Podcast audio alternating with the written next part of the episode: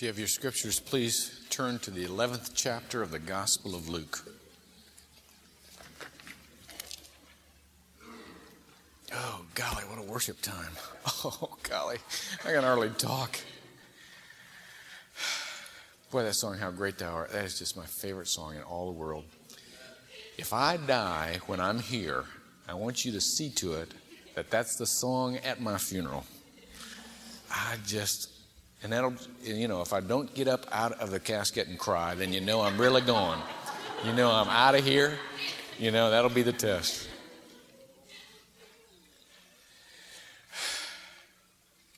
A word from the Lord this morning. Hopefully, many words from the Lord, but an independent confirmation. A sister felt like the Lord was telling her for us this morning that He is not a God of the past. That we are to come to Him this morning and to begin with Him and to go with Him into the future. There couldn't be a better confirmation of what I am to preach to you this morning. Let's read the section after the Lord's Prayer that talks about how we ask God and how God gives. And he said to them, Suppose, now this word in Greek is cute because it is kind of a axiom for it. Can any of you imagine this? And then what he what he outlines is a is an incident that probably all of them has had. You know, who of us has not had company drop in out of the blue? Can any of you and been totally unprepared? And so, one of the ways that Jesus speaks to us is through our imaginings that have to do with everyday experiences. You know, can you imagine this? One of you has a friend and shall go to him at midnight and say to him, Friend, lend me three loaves. Now, this is the kind of lending that you never get paid back for, and you know you're not going to get paid back for. I mean, so when somebody comes over and borrows a cup of milk and says, Can I borrow a cup of milk? You know, you know they're not borrowing that cup. You know, we all know that, don't we? Um, I have my kids all the time come to me and say, Can I borrow a piece of candy? you know, I'm saying, Yeah, but don't give it back when you're done. Um, it's one of those deals. For a friend of mine has come to me from a journey. Now, the Greek is literally off a journey, and the, and the, and the, the common language would, would give this picture fell on me off his journey. That's how it would literally translate into a figurative, into a figurative concept. A friend fell on me out of, off of his journey. Um, we who live on the way to Disney World know how it is, don't we? I mean, they're buzzing down, they haven't seen us in 20 years, and they say to themselves, let's stop and see if they remember us. You know, and then they stand at the doorway and go, hello, and they don't tell you the names, and you're supposed to guess, and they think it's cute. It's not cute. They're falling on you. And it feels like, ugh, you know, it feels like, ugh, I've just been fallen on. A friend of mine has fallen on me from his journey, and I have nothing to set before him. Now, it was, it was, I mean, in, in it is common courtesy today to bring some into your, somebody into your home it's not necessarily common courtesy to feed them. I mean, if you can get out of it, it's okay, we say in our culture. But it wasn't okay back then. I mean, if somebody showed up, no matter what hour, no matter what day, they were to be fed. It's like going to your grandmother's house and her not having any food there. I mean, she'd go all around the neighborhood. You know, the first thing you used to do when you went into your grandmother's house, what'd she do? She read the menu, didn't she? You know, well, we've got Twinkies out here, and we've got, you know, and there's jam and this, and Joey, there's, you know, and just lined you up all there was to eat. Well, that's how it was in a Hebrew household. That was a sign of welcome. That was a sign that you are welcome. We will feed you. And from inside, uh, it says, I have nothing to set for him. And from inside, he shall answer and say, Do not bother me. Now, now, this is where the contrast is. You notice there's not too much of a contrast between the householder and the Lord, because if there was too much of a contrast, he could have made up a different story. He could have made up a story that said, And the householder cheerfully got up and gave him three loaves and said, Thank you for coming. And if a householder is willing to do that, how much more is the Lord willing to do that? Here comes the contrast. Do not bother me, okay? It is a bother to this person. The, the, this Greek word used elsewhere in Scripture means to toil or to work. Don't make me work. I've had enough work today. Don't load it on me. Do not bother me. The door has already been shut, and my children are in bed. And how they, of course, they did in Hebrew households is you had one room, everybody slept in one room. You roll, you shut the door, and usually it was a small family or small house with a big family, and you rolled out mats.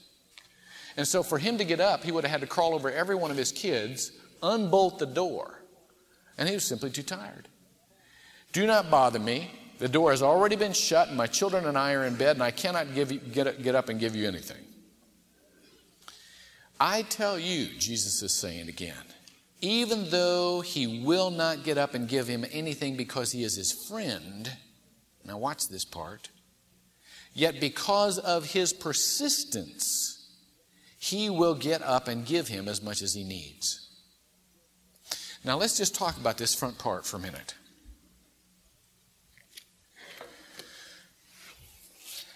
I went through two stages in my Christian growth. One of them was when I, right after I was converted to Christianity, I went with full reasoning power to examine the scriptures. And I thought if anything could discover God, it was the analysis of scripture. I was almost totally 100% reason to the extent that if it didn't say it in scripture and somebody experienced it differently, the experience they had was not valid. If I couldn't find it in scripture, anything that was not in scripture was not valid because I was so focused in on the analysis and the reasoning from Scripture. I was very fundamentalist. And I was very, very obsessed with the, only the truth that I could find in Scripture. It never occurred to me that my little brain might not interpret it as wide as it was meant. It only occurred to me that if I couldn't find it in Scripture, it wasn't real. But God worked on me, and I went through a second experience. And that was to say, no, experience is real. As a matter of fact, experience is very real. And if I experience it and if I see it, then it doesn't have to match up with Scripture so much as just be of the Lord. That was kind of my charismatic uh, stage. And so I went through all of those experiences where experience was king and I wanted to experience everything I read. Not only did I want to experience everything I read, I wanted to experience everything everybody else was experiencing. Very high peer pressure. One of the most pernicious untruths I found when I was in that stage of my spiritual growth. And by the way, both of those have their place.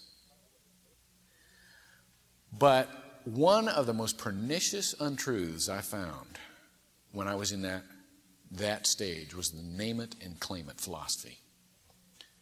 The philosophy that found scriptural support but had to cut out much of Scripture to find scriptural support. The philosophy that made me secure because I could order anything done by God and He would have to do it in order to keep His promise. And so I took full rein. And I ordered God around. Only he didn't order so easy.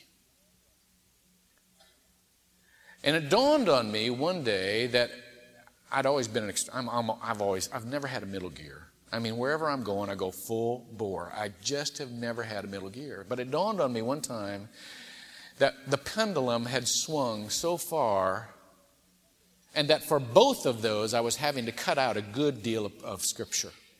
And I was defeating my own end. It's kind of like the little boy who said, I'd give my left arm to be ambidextrous. you know?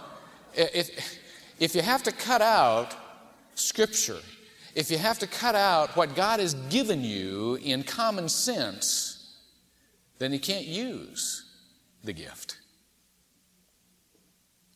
And so, I have, I am, st- both of those are still a part of me.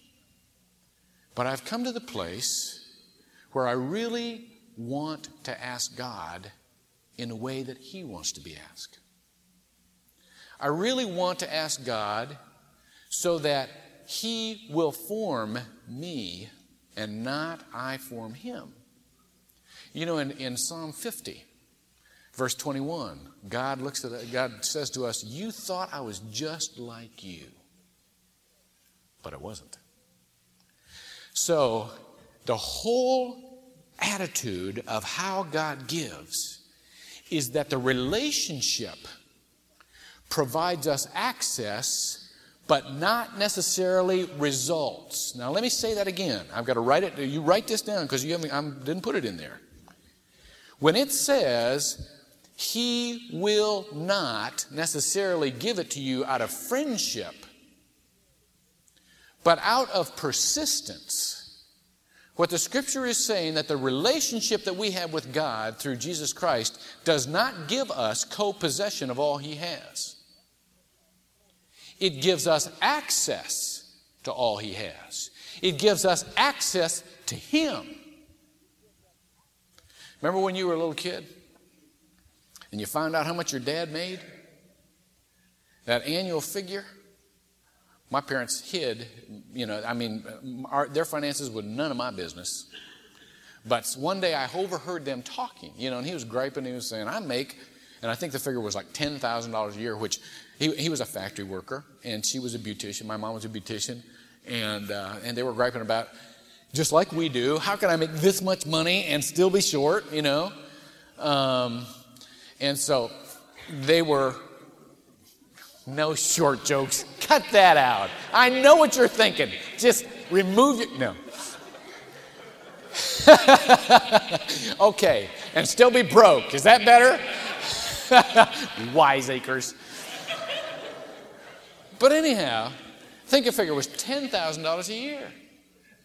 And I thought to myself, this guy makes $10,000 a year.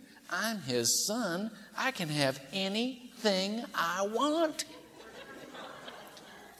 Him having it and me getting it were two different stories, right? I remember asking my dad for a baseball mitt. And all the kids got baseball mitts at, the, at, at uh, Clayce's sporting goods store. I mean, you, you want a baseball mitt, you go to a sporting goods store. Not my dad. They got Spaldings and Rawlings and all that kind of stuff. He took me to Western Auto. It was an auto parts store that had a few sports things in there. And I got this, I can't even remember the name of the mitt. But, I, uh, you know, he, took he took me in there. I, I was so excited going down. We drove right past the, the sporting goods store, took me down, stopped in front of the auto, auto parts store. And I looked and we went in and he said, Well, try this one on. And here, this, it's just, and I was thinking, the kids are going to make fun of this mitt. And I looked at him and I said, Dad, they've got some really good mitts at Clayce's sporting goods store. And he looked at me and said, Sonny, you want to play baseball or you want a fashion show here? What's wrong with that mitt? Well, I said, nothing, Dad. I, you know, because I didn't have, you know, I wouldn't have, you know, sassed him any more than that. That's about as far as I ever got with either of my parents, you know. And uh, so that's the mitt I got. And I'm thinking, not the only way out, this guy makes $10,000 a year. I got a $2.50 baseball mitt. What is the story? What I learned later was, and what I learned all my life long was my dad wasn't nearly as concerned with what I had as with what I was. You see, he wanted to form me in his responses to my asking into a certain type of person.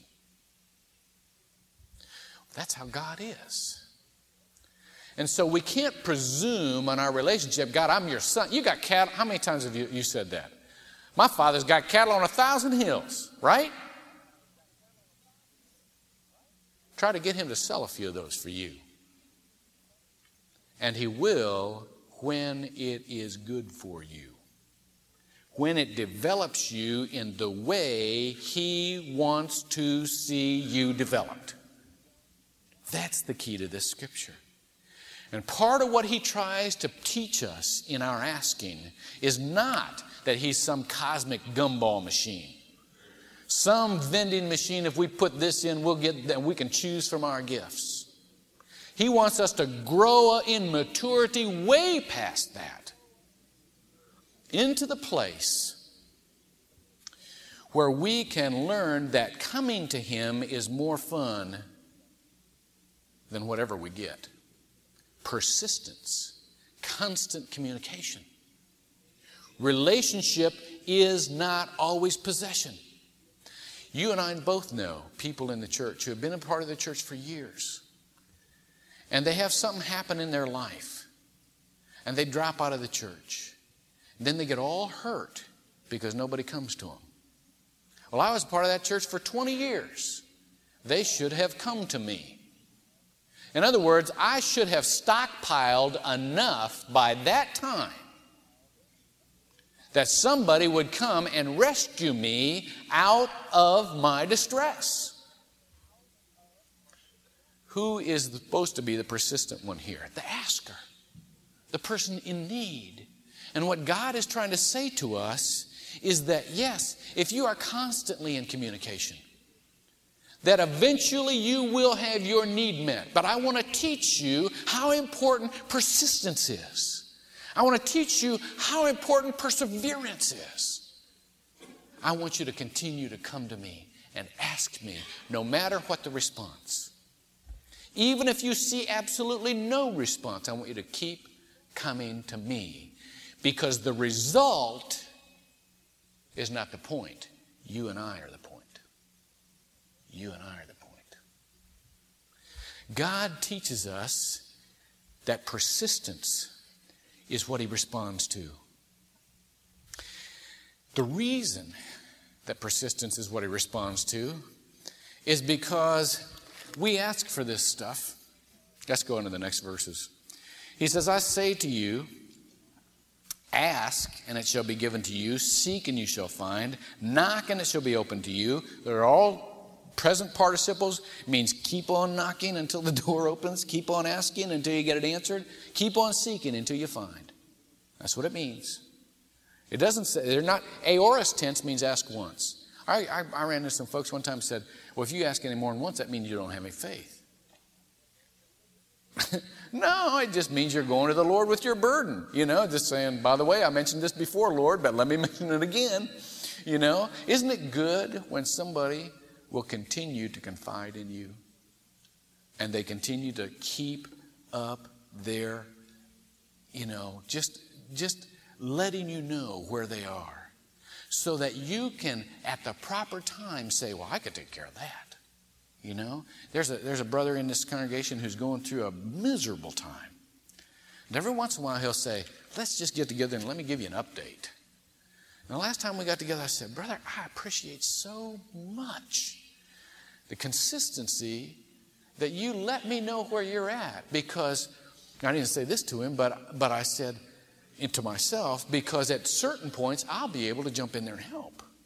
You know, the time will be right. And I will have a word fitly spoken from the Lord. At other times I can't. I can just pray. I can just um, I don't don't ever let me say just pray. I can pray, and I can, but I'm I'm virtually helpless personally at the progress of the situation. So it is the consistency that God tries to teach us. It is also, though, the kind of prayers. God wants to mold us in our prayers. Before we even say the prayers, God wants to have something to do with how we ask. You know your kids. You ever sit at, sit at the table and the, you know, the kid's sitting there with a big chicken leg hanging out of his mouth say, Give me the butter. What's the first thing you do? Hop on. It's no way to ask her anything. What? Am I raising a bunch of animals here? You know? Give me the cheese for the spaghetti. You know? right. Yeah. Let's all wait on that, shall we? One of the things God wants us to teach us is how to ask Him. And so, it says, and not only how to ask, but what to ask for, and then to be open to what to look for. Now, watch this. It says, For everyone who asks receives, and he who seeks finds, and him who knocks it shall be open. Now, there's a promise. God will answer persistent prayer. He will. However, look what it says next. Now, suppose one of your fathers is asked by his son for a fish, and he will not give him a snake instead of a fish, will he? Or if he is asked, if he asks for an egg, he will not give him a scorpion, scorpion, will he? If you then, being evil, know how to give good gifts to your children, how much more shall your heavenly Father give the Holy Spirit to those who ask him? Now, watch this. This is so neat. When we pray, God answers, does not answer immediately if he wants to teach us perseverance nor does he answer always with a direct reply, with a direct reflection of what we just asked for. So that if we're not open to more than what we've asked for, we may not see his answer. Nowhere in that scripture does it say, if he asks for a fish, he'll give him a fish. If he asks for an egg, he'll give him an egg. It doesn't say that. He said, Give good gifts. That's all it says. Now, there are other scriptures that says, Ask for anything in my name, and it shall be given to you. But there again, you have the Lord forming the request. God is inside forming our prayer request so that He can answer it as He has requested it.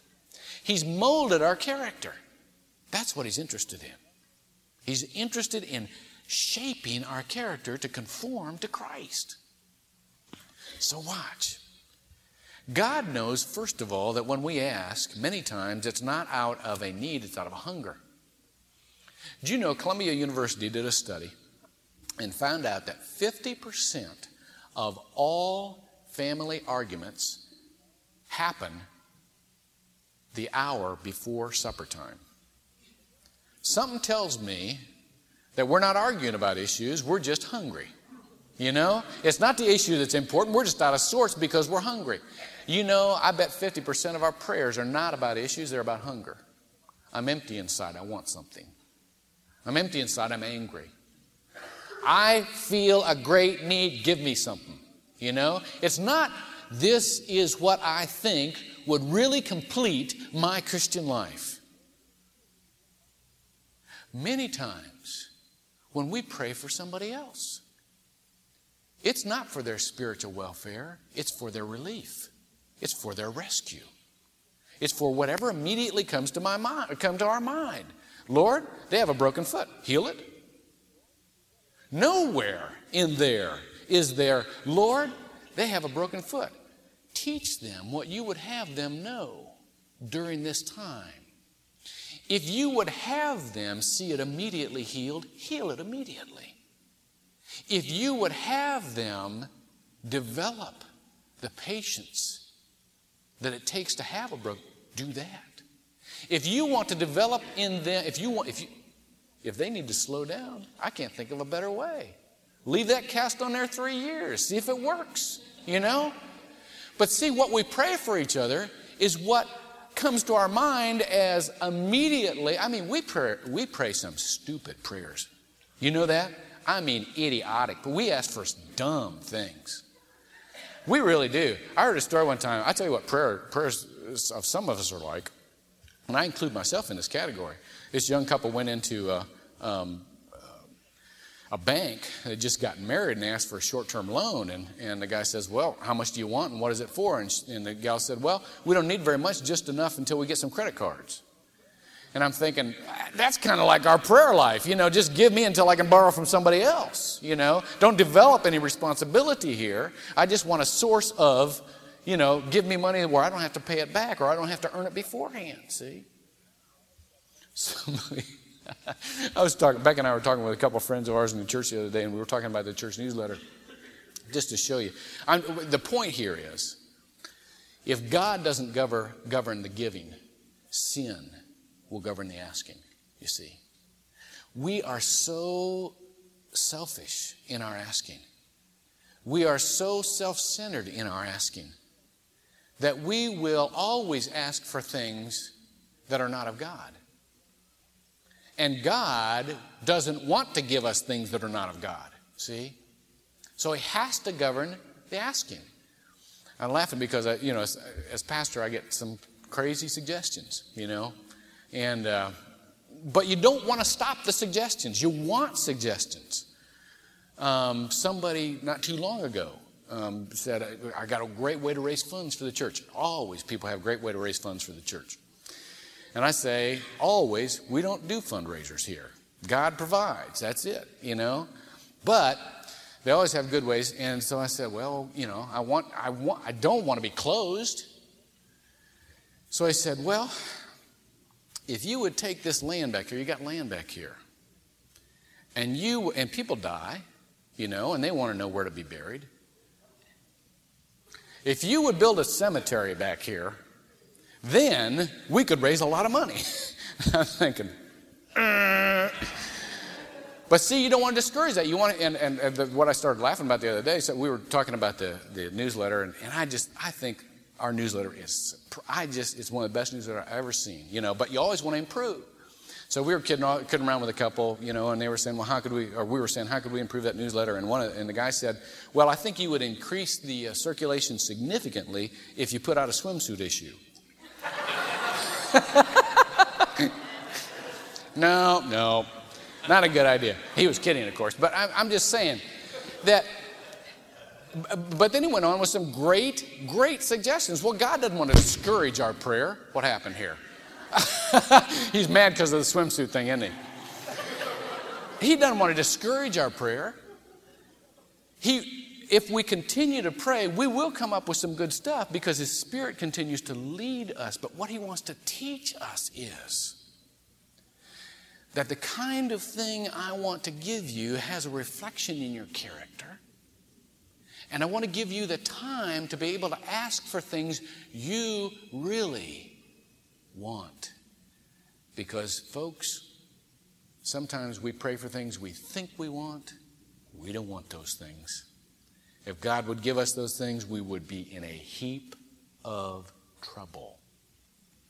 So I want to give you the time to pray for the things you really think you want. And I want to give you a gift, whether or not you thought you wanted it. 1 Corinthians 12 11. And he distributed them as he will. When I was growing up, again, my parents were basically conservative financially. How's that? We wouldn't want to defame them. But I didn't get a lot of the stuff I asked for. But one of the things I did get from my parents was a college education. Now, I didn't especially want a college education when I was in high school. Tell you the truth, I wasn't too thrilled about going to school, and the thought of going X teen numbers more years did not thrill me. And so every once in a while, I would look at my mom. She would say, I'm going to give you a college education. I would look at my mom and say, What if I don't want a college education? And my mom would look at me and say, I'm giving you a college education. I'd say, But what if I don't want to go to college? I am giving you a college education. Do you read do you read what I'm saying here? My mom weighed about 90 pounds, but she could have taken any wrestler in the world. She was the toughest little thing you've ever seen. And so I backed down, totally intimidated, to say, Thank you for the college education. Well, it turns out she knew what she was talking about. The unemployment rate for college educated people right now is 1.7. For people who have a um, three, one to three years, it's 3.7. For people who have a high school degree, it is um, 5.4, and for people who have dropped out of high school, it's 9.4. The average person um, going to who has a college degree earns $10,000 more a year than the person who does not have a college degree. I didn't want that college degree. She gave to me as she willed. And it turned out to be a gift that strengthened me for the rest of my life. See? Now, I had the freedom not to accept that gift. Each one of us has the freedom not to accept what God is giving you. You really do. But what God is giving you won't make you more dependent. It will make you more in love with Him. And it will be like the Holy Spirit that is a continual source of strength, the gift that continues to give. See? That's how God gives.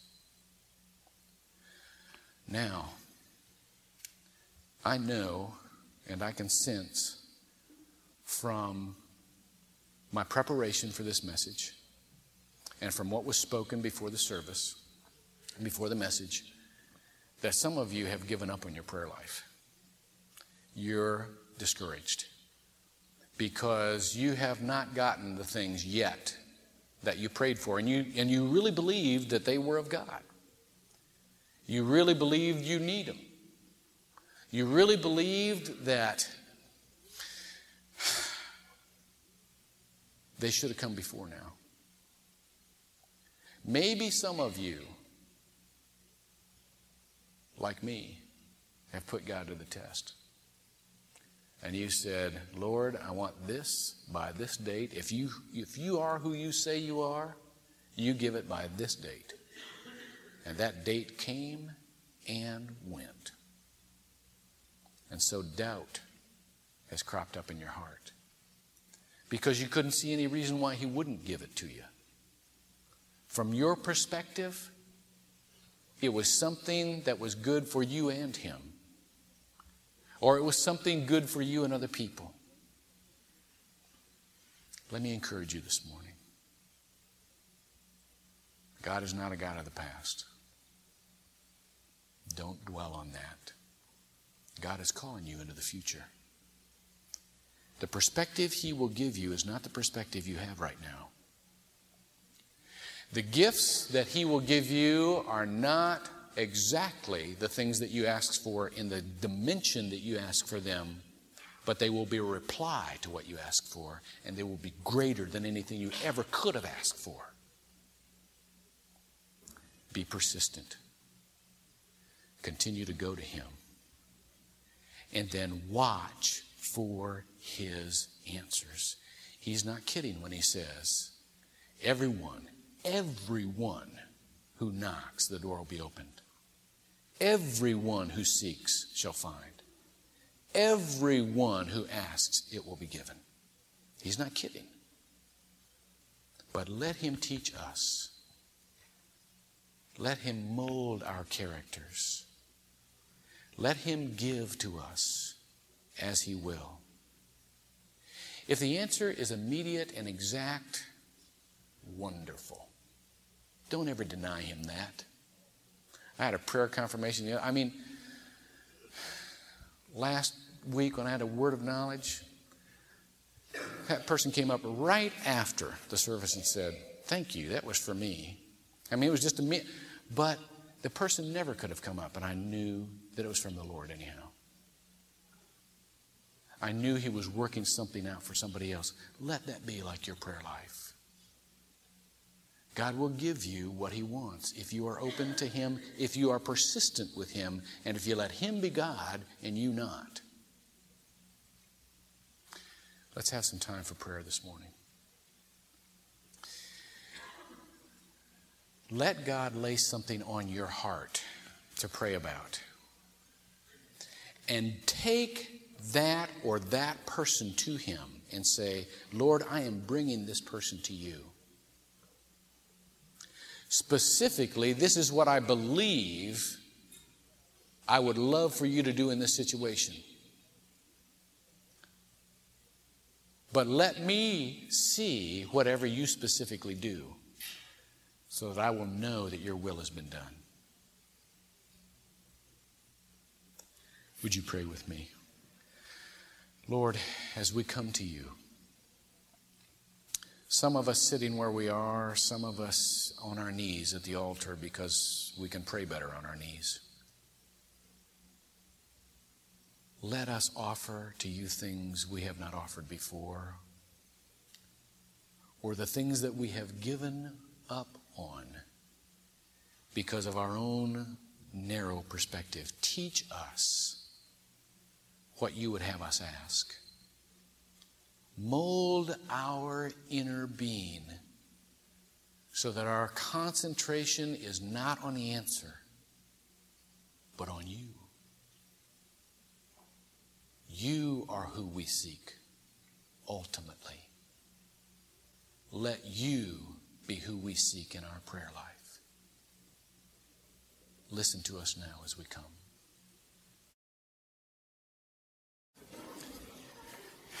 If you have your Bibles with you, would you turn, please, to the 11th chapter of Luke? And we will continue with the series on reading the red, the words of Jesus. Beginning with verse 5, God's word says this And he said to them, Suppose. Now, this word in Greek is would be transliterated into, into, translated into their mind, can you imagine that? And then he gives them a circumstance that they've all experienced. You know, it doesn't take a whole lot of imagination. And you've experienced this too. One of you has, a, well, you know, somebody, he's, he's going to talk about people just dropping in on you. You who live between Disney World and the rest of the nation. You've had this, haven't you? Somebody comes down the pike and just says, you know, it's been 20 years since we've seen them. We've got a few extra days. Let's stop and remember, see if they know who we are. And they ring the doorbell and they go, hello. And they wait for you to guess their name. It is excruciating, isn't it? Suppose, you can, you can, you can relate to this. One of you shall have a friend and go to him at midnight and say to him, Friend, lend me three loaves. Now, this is a friendship kind of lend. You never expect to get anything back for it, you know. Um, how, many, how many of you neighbors go to a neighbor and say, Would you, can I borrow a cup of sugar? Do you ever take the sugar back? You know, do you? Well, good for you. Man, I'm some sort of scrounge. For a friend of mine has come to me from a journey.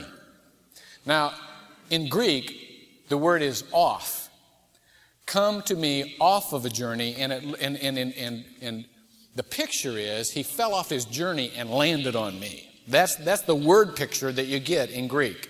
He fell off his journey and he landed on me. In other words, I've got his full weight and I was totally unprepared.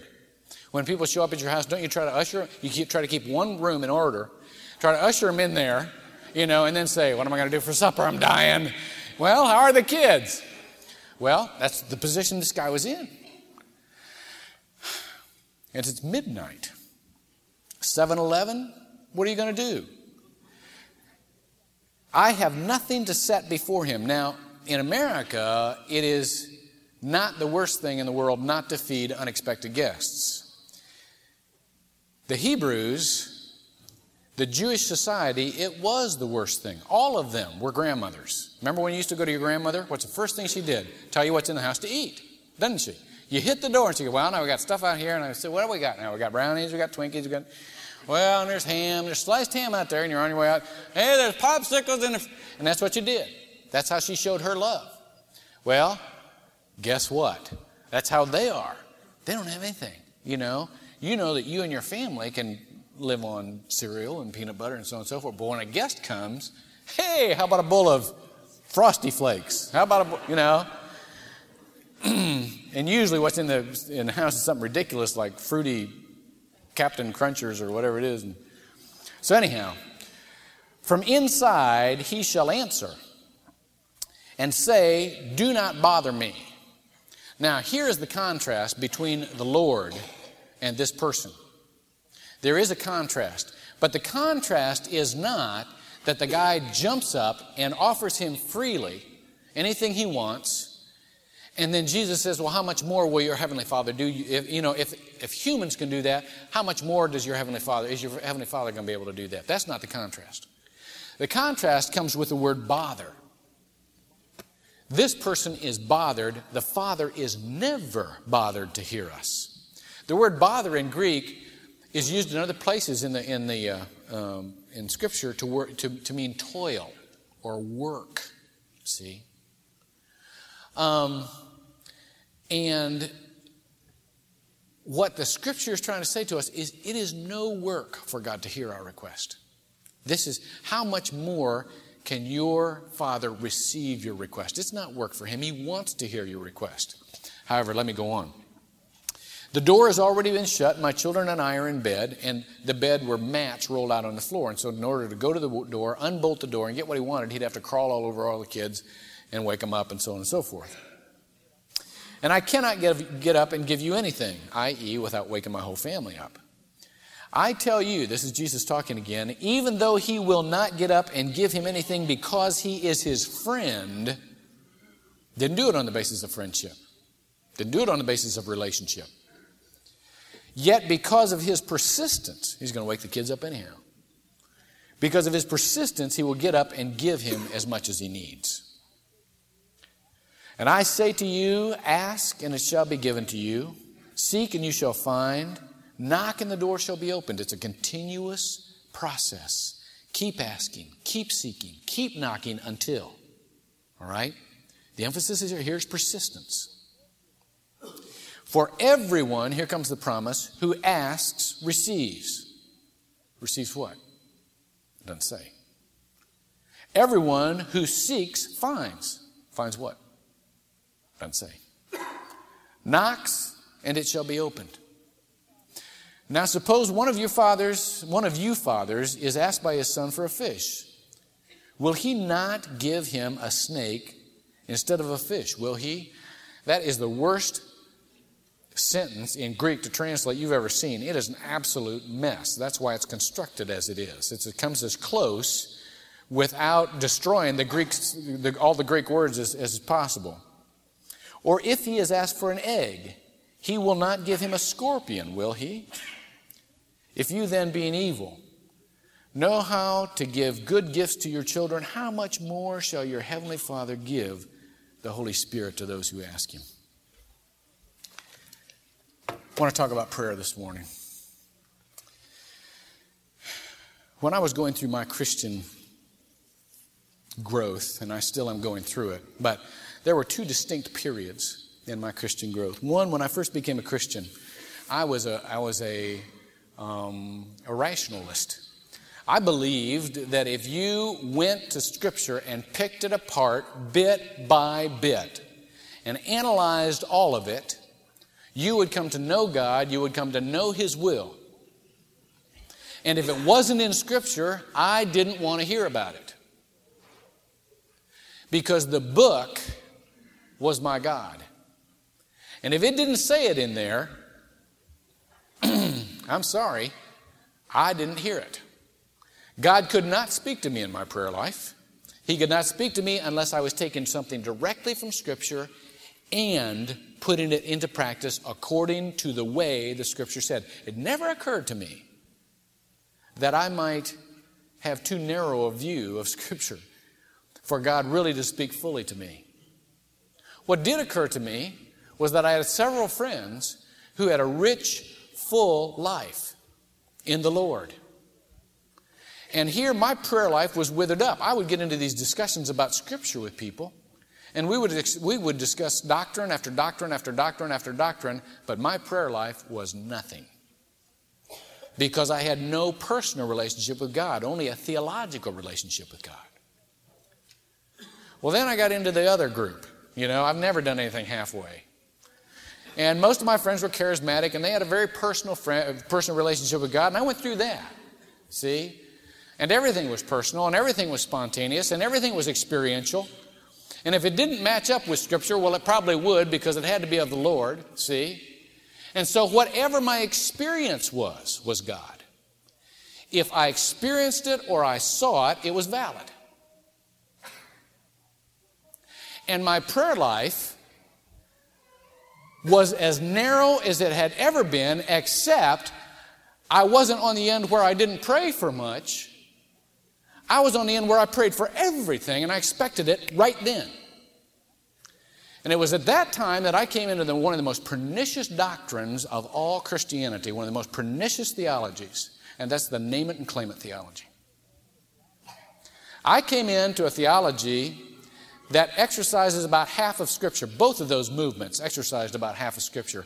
And anytime you have to leave Scripture out to justify your position, you're in trouble. It's kind of like uh, the little boy who said, Boy, I'd give my left arm to be ambidextrous. you know, anytime you have to leave Scripture out to, to attain the whole truth, the whole truth isn't going to do you any good because you just left half of it out. So my prayer life went through this name and claim it theology. And I became disappointed with God. And I became embittered. Well, I couldn't admit it. You know, when you're a preacher, you can't admit that stuff. And I started blaming God. And I started blaming me. See? And I thought, what is prayer all about if you can't get what you want? Enter this scripture. God does not want to teach us what we can have. He wants to teach us who He is. He wants to teach us who we are. God does not care nearly as much about what we have as about who He is, who we can be together. That's what He wants to teach us. It Took me a long time to come down to that, but it all made sense. I mean, those other two parts were not invalid, they were valid, but it had to come to the place where common sense dwelt with a personal relationship with God that let Him be God and me be not God. Now, when Scripture says, excuse me, when Scripture says that we are to be persistent instead of presuming on our relationship with God. It's saying this to us that the relationship with, that we have with God through Jesus Christ, and if you don't have a relationship with God through Jesus Christ, you don't know who He is personally. That's who God is. But the relationship we have with God through Jesus Christ gives us access it does not automatically give us results. Let me say that. And you might want to write this down because I haven't got it written down for you. The relationship we have with Jesus Christ simply gives us access. It does not make us co God. It does not make us automatic possessors of what God has. There's a step that's missing in there. When you were growing up, remember, did you ever find out how much your mom and dad made? Anybody ever do that? Looked at their checks or something and figure it out? My, my, my family was very private about how much they made. They didn't tell, but one day I overheard. And my dad made, he worked at a factory. My dad made $10,000 a year, and I thought that was the most money I'd ever heard of in my whole life. And for the next three days, I thought, I'm this guy's son. There is not a want that I have in the world that I can't have because my dad makes this kind of money. And so I asked my dad for a baseball mitt. I was, you know, I was going on a baseball team. I needed a baseball mitt. He makes 10000 a year. He can afford a baseball mitt. So we went downtown in the car. And I was thinking to myself, he's always, buy, he's always bought used cars. I mean, I know he's got the rest of this socked away somewhere. And so I should have a baseball mitt with diamonds in it or something. Well, all of the kids bought their baseball mitts at Claycy's uh, sporting goods store, where they had the Rawlings and the Spaldings and, you know, all the real good, you know, Willie Mays basket mitts, you know, as big as your head. You could catch somebody's head in a mitt like that. And so here we go toward Claycy's sporting goods store. And I was thinking, baby, I'm going to get the biggest, nicest mitt. I'm going to go out on that field and everybody's going to go, look at Hunter's mitt. I will not even have to play baseball. I'll just put my mitt out there and my mitt will catch everything. and we were riding down, went right past Claycy's on for another half mile, and he parked in front of the Western Auto Store. Now, for those of you old timers that can remember Western Auto, it mostly dealt in auto parts.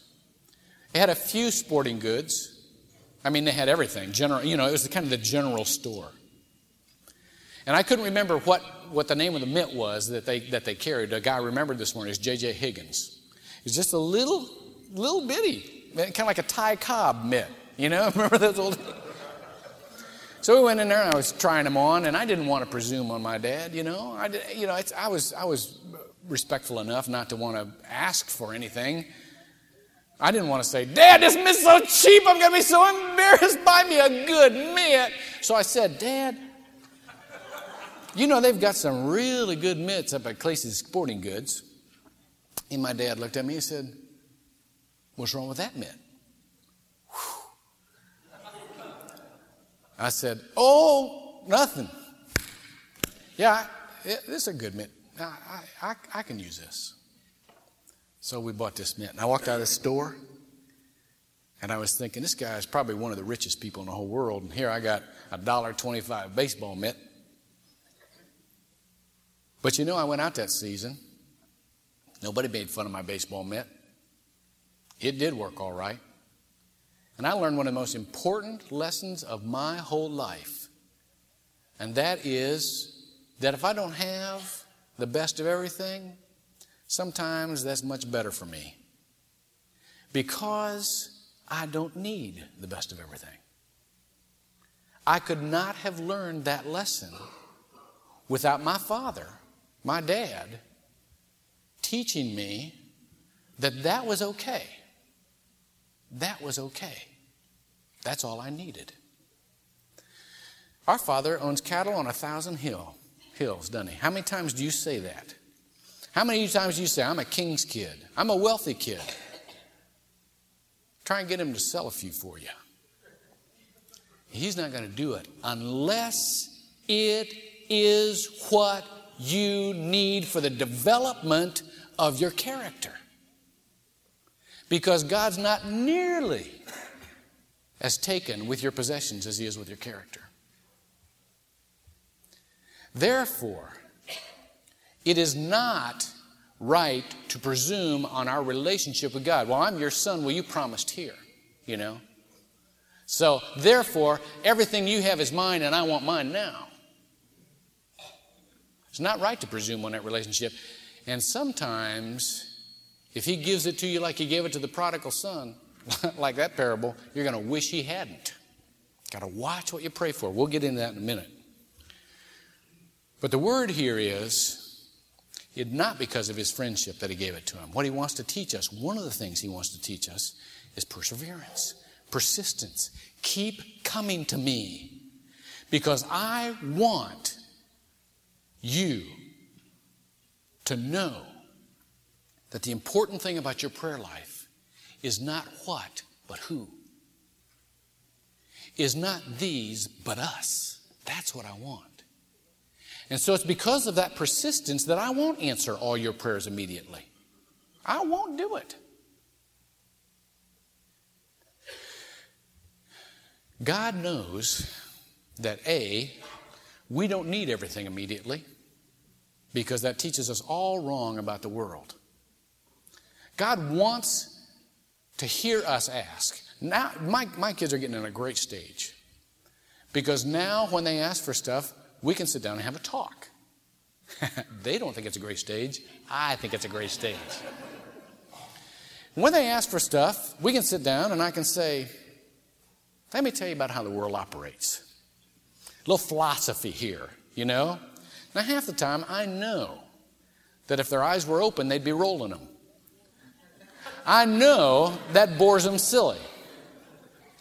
But the important thing that I want my kids to learn out of every request is the general principle of how they can live a full life in the world. It's not the specific that's important, it's the general principle that's important. My kids don't know half the time what they're asking. I mean, they, they do, they know specifically what they want, but they don't know how it's going to affect them on down the line. That's not their job. You know, that's not their job to be able to estimate that. It's not our job to be God. It's not our job to know specifically what we're asking for and how that's going to affect us on down the line. That's God's job. But what He wants to do is teach us in our asking how that's going to happen. Now, we ask for crazy things. I mean, you've got to admit we are sinful people. And sin invades our prayer life. It just does. And so, therefore, God has to govern what He gives us. We can't govern what He gives us. We don't even know how to ask. And the things that we ask for, if we got half of them, we'd be miserable. I heard a story about a uh, young couple, just married, went into a uh, bank and said they needed a short term loan. And the banker asked the questions Well, okay, um, how much do you need and what do you need it for? And the, and the wife piped up and said, Well, we don't need much. We just need enough to tide us over until we can get some credit cards. Yeah, real dangerous, huh? Believe it or not, that's half of our prayer life. Well, I just need fix here. I need a fix here. I need a fix here until I can ask you for more. I don't know what I'm going to need on down the line. I'll ask you for it then. That's a dangerous kind of prayer life to have. Real dangerous. Half the time we look at stuff and think of stuff that will get us excited and we think is wonderful and it seems like a good idea at the time. You know? Lord, her foot's broken. Heal it. That's our prayer. That's the automatic prayer. None of this does she need to learn patience? Does she need to slow down? Does she, you know, what would you teach her during this time? If somebody's hurt, automatically we want God to heal it. Lord, they're having marriage trouble. They're separated. Reconcile them. Wait a minute. Stop it now. What do they need to learn before they get back together? If God brings them right back together, is it going to be any better? God has something to teach both of them. Why don't we pray for that? In Scripture, if you will turn to the men's group, just read this the other day. I can't remember. I think it's in Philippians. What was that passage we were reading? Paul prayed for, his prayer for them was so mature.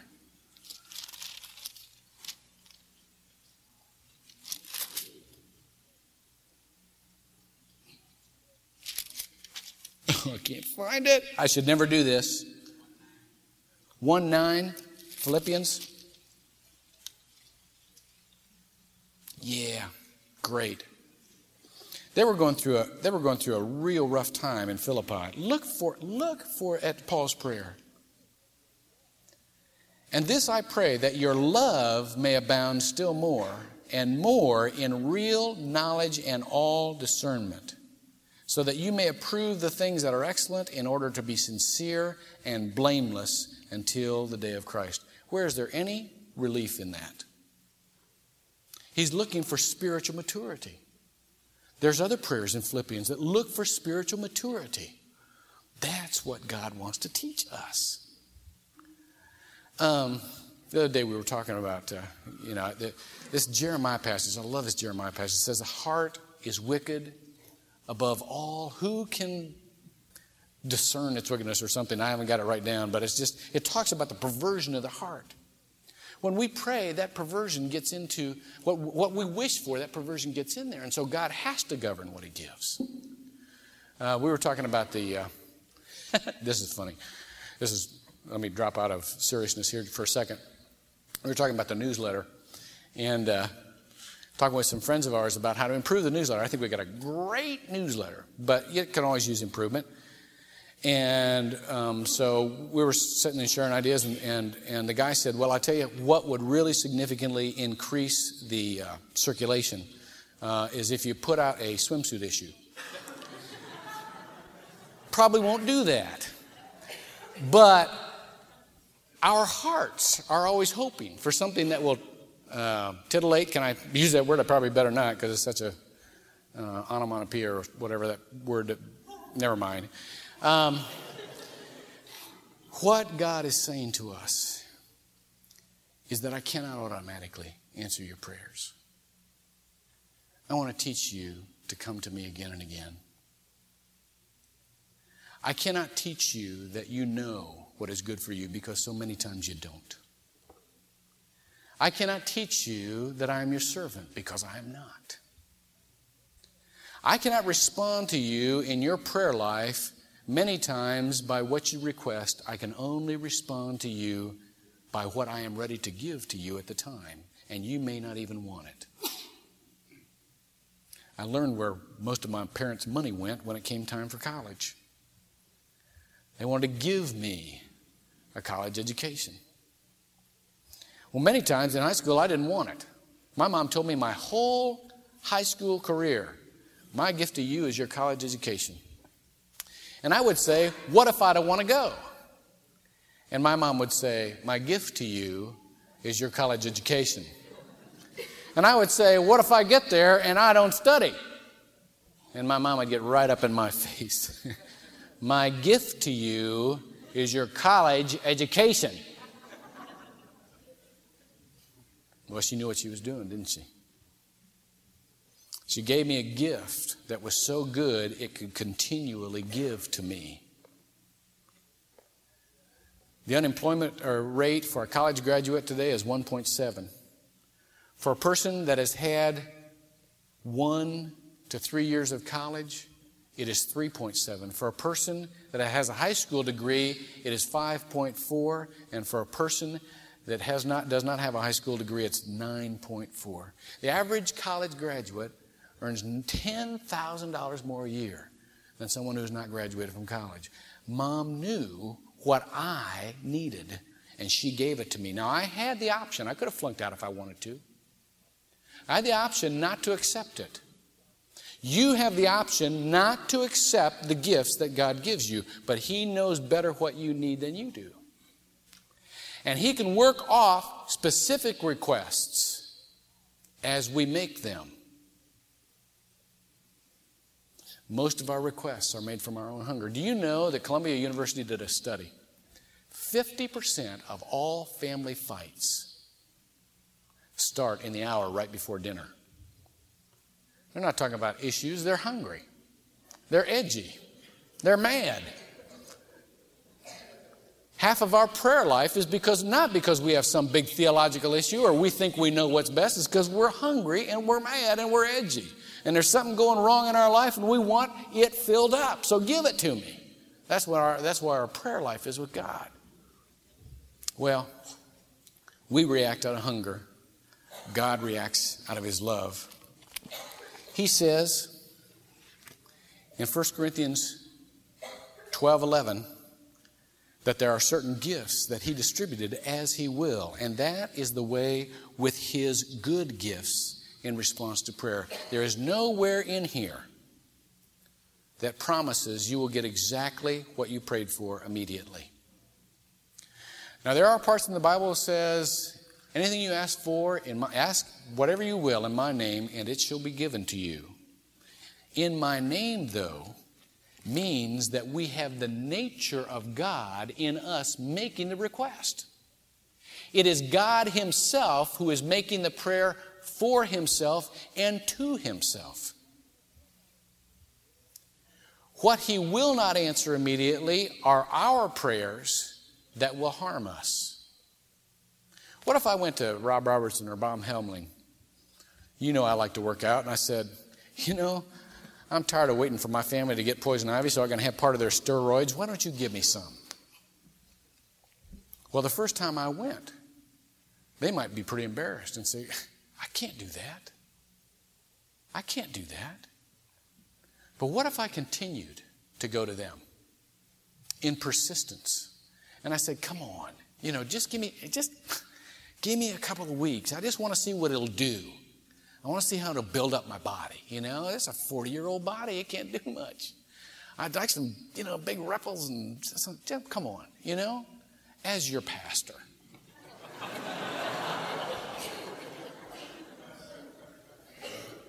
See, if I kept that up, both of them would have the good sense. The more we had a relationship to sit down with me and say, Honey, you got this body thing all out of whack. You know, you do not have the right perspective. It's not that important. Let me tell you what can happen to your body. And besides, where are your values? You're my pastor. I look up to you. I don't want to see you on drugs. God does the same thing. When He does not answer a prayer, it's not because He's not listening, it's because He's trying to teach us something. Teach us something about our request. Teach us something about looking for an answer that we may not have thought it would have been there. Well, I don't have any big ending for this. I, just want you to continue today in your prayer life. Somebody before the first service came and had a word they believed from the Lord for the body, and my witness spirit, uh, my, my spirit witnessed. She said that God would say to us today, I am not the God of your past. I am the God who wants to make a fresh start with you. I am the God of your future. Come with me today. Lead you. Let me lead you as we go into our future together. You feel that? Some of you have given up on your prayer life. You said, I don't know how to pray. When I pray, it doesn't get results. I can't see the results. I don't know that God has ever answered a prayer of mine. And so you say, I'll just go and I'll learn as much as I can and just be as good a Christian as I can because I know He wants me to do that. Don't give up. Don't give up. Keep going to the Father. Keep going to the Father. God does not want you to ever give up a prayer request, nor looking for its answer. The scripture is very clear. Everyone who asks will get answered. Everyone who seeks will find. Everyone who knocks on the door, it will be opened. Well, what will it turn out to be? I don't know. But I know that if our eyes are open, we will see what God has done. Sometimes it does come immediately. If it does, don't be surprised. Sometimes when you ask for healing, you will get it immediately. Because God sees that's your need and that will not harm your maturing process at all. Sometimes when you ask for something for someone else, they will be, it will be supplied immediately. That's okay. But I want you today, as I persist in saying this to you over and over and over again, you hear this? I'm not going to get done until I sense it's sunk, it's sunk in. I'm not going to quit until I sense that a good number of you hear this. I want you to pray again and again and again and again. I want you to persist with God. Be as specific as you like. As specific as you like. And then watch what God does. When I was a pastor in my last church, Mary Jane, good friend of mine, anybody who talks Kentuckian can talk with her. she is she is a lovely, but she'll remember this. There was a there was a parcel of land right behind our church. And I used to run around that every day and claim it. You know, I claim it. Say, Lord, this is your land. Because, see, we wanted to build a community center on it. What could be wrong with that? This is your land. I claim it for your use. Well, I did that every day for three years. And the Presbyterians bought it. And I thought, well, that's it. I just wasn't specific enough. I said, I should have claimed it for the Methodists, you know? I should have done that. That wasn't the point. The point was that God had a plan. And he worked out the release of that plan in that prayer. And when the Presbyterians bought that church, I should have celebrated all over the place because God was working out his plan, you see. He was responding to that prayer. That's what you need to start today. If you have a prayer that you have persisted in over the years, don't give it up. Don't give it up. Unless you know it's not in God's will, don't give it up. But watch what God does with it. And today, if there's something that you wanted to pray about, you feel the need to pray about, but you haven't had the courage because your prayer life isn't much, start right now and don't give it up. I'm up here because I had a grandmother who prayed for me every day of her life. And she gave me to the Lord when I wasn't giving myself to the Lord. And I'm telling you, I'm here because of her prayers. There's no doubt in my mind. But boy, what I put her through before I ever, ever showed any signs of God having anything to do with my life. Don't give it up. Don't give it up. Let's spend some time in prayer. Rick, would you come and play a little something while we pray and just let God show you what to pray for today and to pray for consistently. As usual, the altar is open. Any of you who can pray better on your knees, come up and pray on your knees. If you feel more comfortable and you can communicate better where you are, do that. Let's begin a time of prayer. Lord, please show us right now what you would have us pray for. Help us not just to take off on our own bent, on our own ideas, seeking our own will or what would satisfy us emotionally. Let us commend to you right now people who need you in your way, not in ours. And circumstances that need you. Help us not manipulate. Help us not think of any way to set ourselves in the middle. But let us put you in the middle. And then stand and watch you work. Listening for your call, but not having to have it as we tell you that we love you and that you are great. Hear us now.